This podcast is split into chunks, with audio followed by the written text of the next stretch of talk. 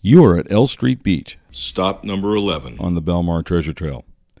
This is a man made beach that is enjoyed by many visitors to Maclearie Park, which is named for Mayor Peter Maclearie, who was mayor for 20 years from 1947 to 1967, and before that served 12 years as a commissioner. If you come here towards the end of the day, you will be treated to one of the most spectacular sunsets on the eastern seaboard.